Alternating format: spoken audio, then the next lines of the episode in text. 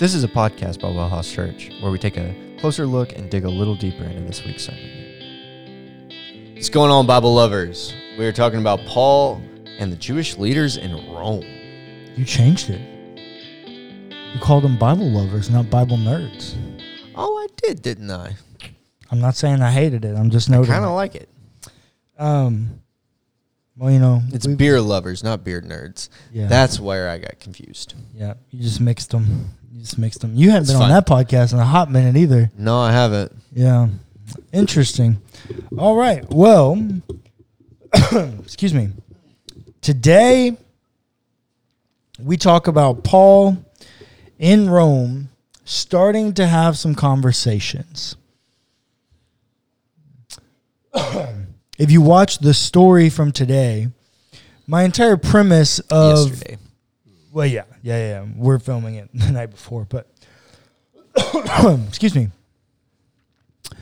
Um, the story I made my primary point to be about respectful conversations, specifically because tomorrow is election day, um, and so it only makes sense that we would look at a text like this about having conversations and try to ask the question what would I do if I was in a precarious situation and I needed to have a conversation like this? Because realistically, when we actually get into the text, you'll realize that there's really no new information here. No. There's a little bit of new information about how the Jews in Rome respond because they're a character we've not gotten to see in the story yet. Sure. But outside of that, everything else is Paul repeating the same stuff over and over and over again, uh, or like repeating what we've seen in the last two chapters um, in a real concise way. But the value of this is watching how Paul conducts himself as a representative of Christ, using respectful conversations to approach and solve his problems. Correct. And so that is what he does. Um, Paul gets to Rome, and the text tells us in verse 16 that he gets to live by himself with a soldier that's guarding him. Um, and then verse 17 says, Three days later, he called together the local leaders of the Jews. When they had assembled, he said to them, Brothers, though I had done nothing against our people or the customs of our ancestors, Yet I was arrested in Jerusalem and handed over to the Romans. So my boy Paul gets in Rome, and he takes about three days. I can't decide if I think that's a literal three days or a figurative three days. Yeah. So if it's a literal three days, it's like three days. And it doesn't really mean anything in the text, mm-hmm. right? It could be like, Paul waited some days. It's like, oh, okay. But if it's three days, it could be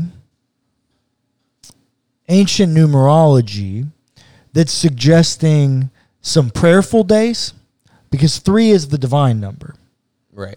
So it could be after some days of prayer. This would be an acceptable thing to do in ancient biography writing. Like it, it wouldn't be out of character to be like, "Hey, it's not three literal days; it's a number of prayerful days." Like that would that would be an acceptable way to read that. I can't decide which way I want to read it. There are some commentators on both sides, but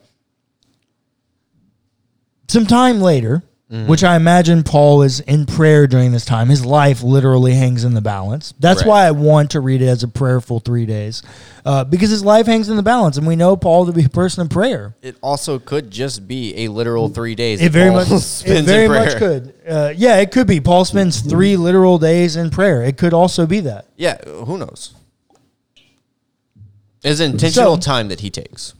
Yeah, yeah, yeah. After some time, he calls together the local leaders of the Jews. Why might he do that, Clayton?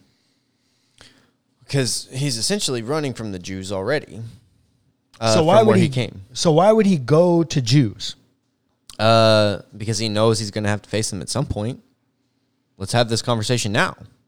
Does he have to face them? He's on trial for Rome. Like he's on trial in they're Rome in his- the empire. They're his people.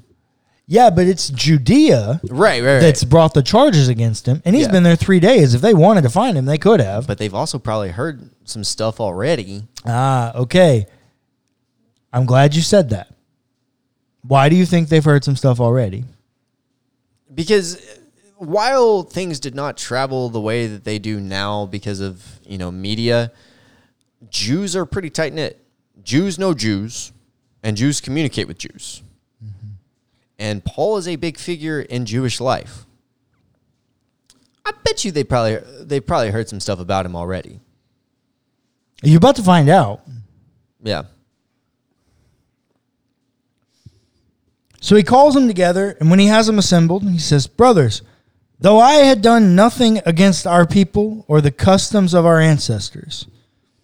Okay, let's talk about this. Nothing to our people, so I didn't harm our people, and I had done nothing against the customs of our ancestors. essentially i didn't break the law I didn't break Torah. I didn't break the law. That's a huge statement. Mm-hmm. Yet, I was arrested in Jerusalem and handed over to the Romans. When they had examined me, they being the Romans, the Romans wanted to release me because there was no reason for the death penalty in my case. Now remember, the Jews in Rome want him killed. I mean, the Jews in Jerusalem want him killed. Mm-hmm. So they're seeking the death penalty. and Paul says, after they examined me, they didn't think I merited being killed. But when the Jews objected, so these Jews in Jerusalem have a personal vendetta against one of their own, Paul the Jew. And so bad that even when they subject themselves to the authority of the Roman Empire to try Paul, they try Paul and say, hey, we don't find anything wrong with this guy. They object again. It is not enough. They have a fascination with trying to end Paul's life. And I think it has something to do with the charismata that he has. Right? Um, it feels very it feels very messianic messianic, conspiratorial. Yeah, it has all of those same things.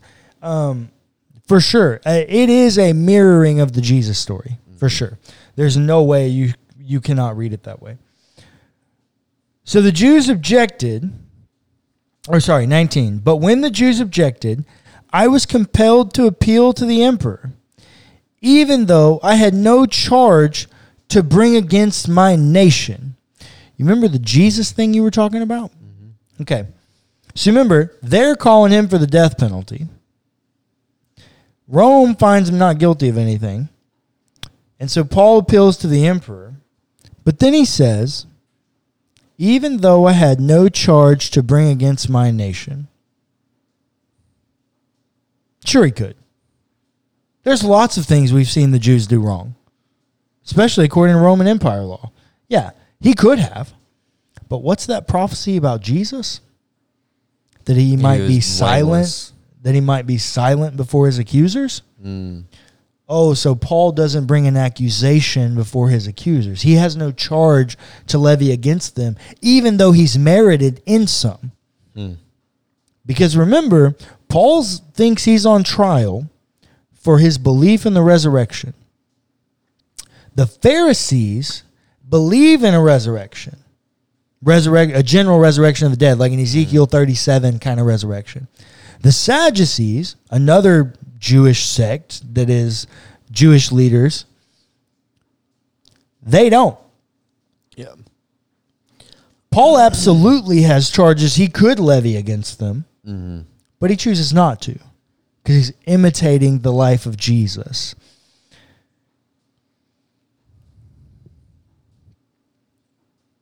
Verse 20. For this reason, Because of all this nonsense, therefore, I have asked to see you and speak with you. So, Clayton, let me ask you a question. Sure. If you had lived Paul's life up to this point, you know a lot about Paul's life. I'm a nerd on Paul. I've probably taught you more about Paul than you ever care to learn, combined with what you already knew before I started talking to you about Paul. You know a lot about Paul's life. Yeah. Probably too much. If you had lived Paul's life and you just arrived in Rome, are the Jewish leaders of the Roman Empire the guys you're asking your guard to go get? Nah. I don't think so. I think I'm trying to get some Christians. I'm trying to get some people to help care for me. I'm trying to get some people around me to calm my anxiety. Right? I'm my trying to find friends. Yeah, yeah. I'm trying to find safe places. Yeah, I'm I'm finding allies. Yeah, for sure. Because my entire life, if I'm Paul, my entire life has been uh, about the other people. Right. Even down to when I was the Pharisee killing the other people. Yeah. Uh, my entire life has been about the other people, and this is the time that I need the the the we. Yeah. Paul agrees with you. Paul actually agrees with you. The difference is he chose a different we. His we is with his Jewish community. Look at the rest of verse 20. So, picking up where uh, we'll just start in the beginning. For this reason, therefore, I've asked to see you and speak with you, since it is for the sake of the hope of Israel that I am bound with this chain. Paul went to the Jews because Paul believes that he is a Jew. Paul believes that the gospel, in his own hmm. words, is to the Jew first and then the Gentiles. Yeah. Paul is a Jew. Do not ever let someone tell you that Paul is not a Jew and doesn't any longer want to be a Jew. Paul fought to his last dying breath trying to be a Jew. These are his people, if you ask Paul. So if you've been around here long enough, you know we don't. We're not normal Christians. I'm sorry, but we're not. We're not. Uh, that is like, funny, but we're not. What, whatever you want to put in the quotations of normal, um, we're, we're not that. It ain't us. we're not that. Um, and we're very vocal about that. And honestly, sometimes probably a little bit too vocal and too uh, harsh on the quote normal. Yeah, I wear it as a badge of honor and like a scarlet letter on my chest that I'm proud to wear. Yeah. Um, sometimes I I will admit I do believe that it's problematic. Um, Yeah, me too. But you know, no, sometimes no, no, no, no, no. But if it's problem, it's problem. Uh, the people that are coming at Paul, that are persecuting Paul, he is identifying with, much like Jesus. much like Jesus. Uh huh. Remember that? Yeah, Yeah, yeah, much like it's, Jesus. It's, it's very much a parallel storytelling of Jesus. It, it for sure is. I I never saw that until this series, but it totally is. well, it, it um, grounds what Paul says in 1 Corinthians 11 Be an imitator of me as I am of Christ. Sure. Um, and if Paul and Jesus both are identifying with the people that are persecuting them, Yeah. Should we not also do the same? And I know a lot of our listeners believe the same way we do. Yeah. We've attracted people from this content Yeah. that feel the way that we do. Yeah, it's There's true. there's a bunch of people that feel the, the way that we do. We need to be careful not to be so far on in the other direction Excuse me. that we we need to be so far in the not in the other direction that we end up trying to be something different. Not that different is bad, but that we end up crapping on and being the same thing just in the other direction. You're right. You're right. We do. And I, I think that's a great transition back to the main point of what Paul says to them is that I'm here for hope. I'm here for the sake of the hope of Israel. Yeah. Um, I, I'm with you. Paul stands But we before- need so Martin Luther is I think is a great example here. I'm I with gotta- you. yeah. I stand with you. I just think we need to reform something. I Yeah, think we need got- to change some things. I got a dream of how this can be better. yeah, we, we there there's some issues that we need to fix. Yeah, well, and I think that's Paul's thing, right? Paul's like, hey, look, the Jesus character fits in our story. Mm-hmm. Like, this is our story, and we're just like, you're giving it to everybody except us, which to the Jew first, right? It's God's chosen people of Israel Sure. throughout the Old Testament. To the Jew first, then the Gentile. Um, it's about hope for Paul. Like it's about a hope with his people. Um, so yeah, absolutely. I just don't want us to write off the the normal Baptists. right. Yeah. you know, like in in the normal Christian Yeah. Because Paul didn't do that. Right. Right. You're so right. Now, remember what you said earlier that you thought they'd probably heard some stuff about Paul? Yeah. Would you please read verse 21 for me? They replied, We have received no letters from Judea about you. Oh, and none of the brothers coming here has reported or spoken spoken anything evil about you. They're not talking. They not. Clayton, what kind of people don't talk about big major things going on in their life? Like if you were a Jew and you had other Jews in other places and you were looking for an ally, your Jews in Rome where you're about to go have this trial where you're levying charges against the guy might be a natural ally. Yeah. Why would you not reach out to them? I don't know. Because what you're doing might not be received well by them? Ooh. if you have a coup going on that is actually not backed by anything, they are impartial. They don't share your biases. They don't share your hatred. They don't share your fears. So here, here, here is a conversation that I was having with someone uh, not too long ago. How do you know what to believe? Um, this might actually be a series for Let's Talk um, later on. How do you know what to believe? Um, here is here's the idea. Even the Jews, the people that we look to uh, in like f- the the legality of Christianity, were divided. Pharisees and Sadducees. Those, Well, and that you also have the Essenes, which are another group, w- the, a third group that are talked about a little bit in some of the Gospels. Um, and then you also have this other category that's just called the Zealots. oh yeah, yeah, yeah. um, which can be Pharisees. Paul calls himself a, a zealot in Philippians three, and he's a, as a as a Pharisee he calls himself a zealot. But there are other just natural zealots, and then there are also other sects like Jesus was a Nazarene, um, John the Baptist a Nazarene. Those are sects of Ju- or sorry Nazarite. Yeah, those are sects of Judaism. yeah. Uh, yeah, there are many many different little sects and pockets of any community. Sure. And and with that, how do you know what to believe? You kind of got to trust yourself, It's about your autonomy, right? What And- you at yeah. least like that's how I feel. That's how I believe. yeah. Uh, is like That's clearly how they do too. They have no problem telling the other people to go f themselves. no, and and that seems to be what Paul's communicating here. Right.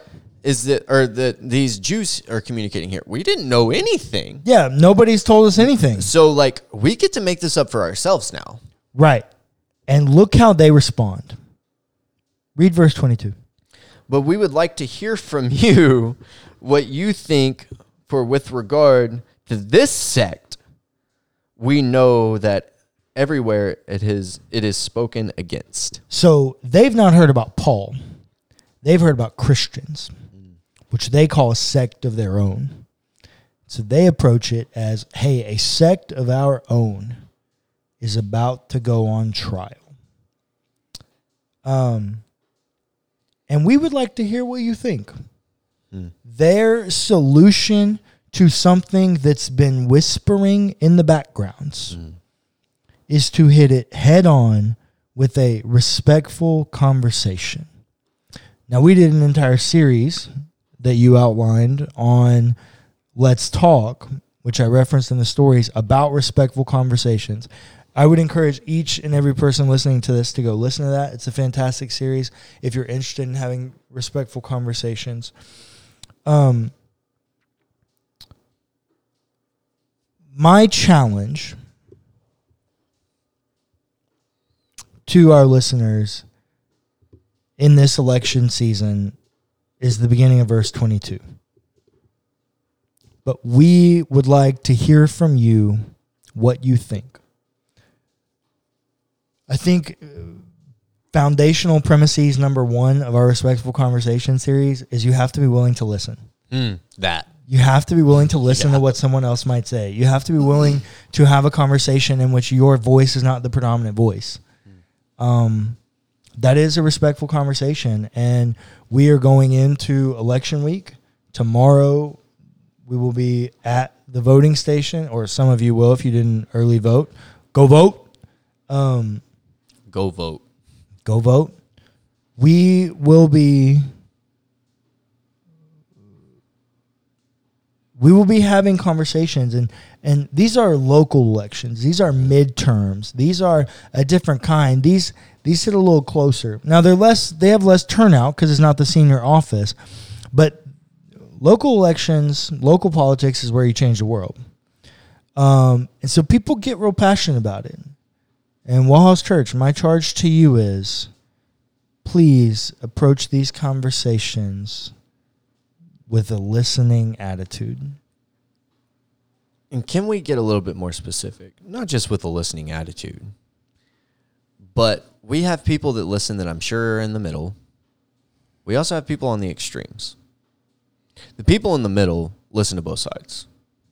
If you are on the extreme, you have to be willing to listen to the other people on the other extreme. And that is a listening attitude. It's not just like, oh, yeah, I hear you, but actually hear, actually sit, Actually, wrestle. actually think about it, which is hard. I get it. I struggle with it too. I also know that it makes me a better human. And that's not to to like whatever make myself seem better. But I am admitting that it's hard. Well, it is very hard, and and here's a great example. I can't spend too much long, too much time on this because I know we're already over. Yeah. But um, I went to I've went to seminary twice over. I have three degrees in, or I'm about to get a third degree in Christian studies and theology. I got a lot. I know a lot of people got a lot of contacts in this world, and a lot of people that wanted to be pastors and things in this world. Here's what I learned. By and large, um, over the last 40 years, the median age of a pastor of a church has increased by 10 years. We now have older pastors that will not turn the pulpit over to younger guys. Uh, and so the younger guys that want to do work, want to do justice work, want to do ministry, they can't find it in the church. So where do they find it? In social justice and nonprofit initiatives. And here's what happens it's astounding. Like 78% of people that went to seminary and went in those spaces that went into like nonprofit or parachurch ministry, um, they end up entering into what we now call deconstruction. You know why that is? Because they got their boots on the ground with people actually hurting They and quit realize, listening to the white dude at the top telling everybody how the world worked. When they got hands on the ground, when they got to look people in the eyes and see their struggles, when they got to see their pain, when they had to listen to their stories and the way the system screwed them over, they began to see a broken system. They began to see things differently because they listened, they saw, they cared. That's listening.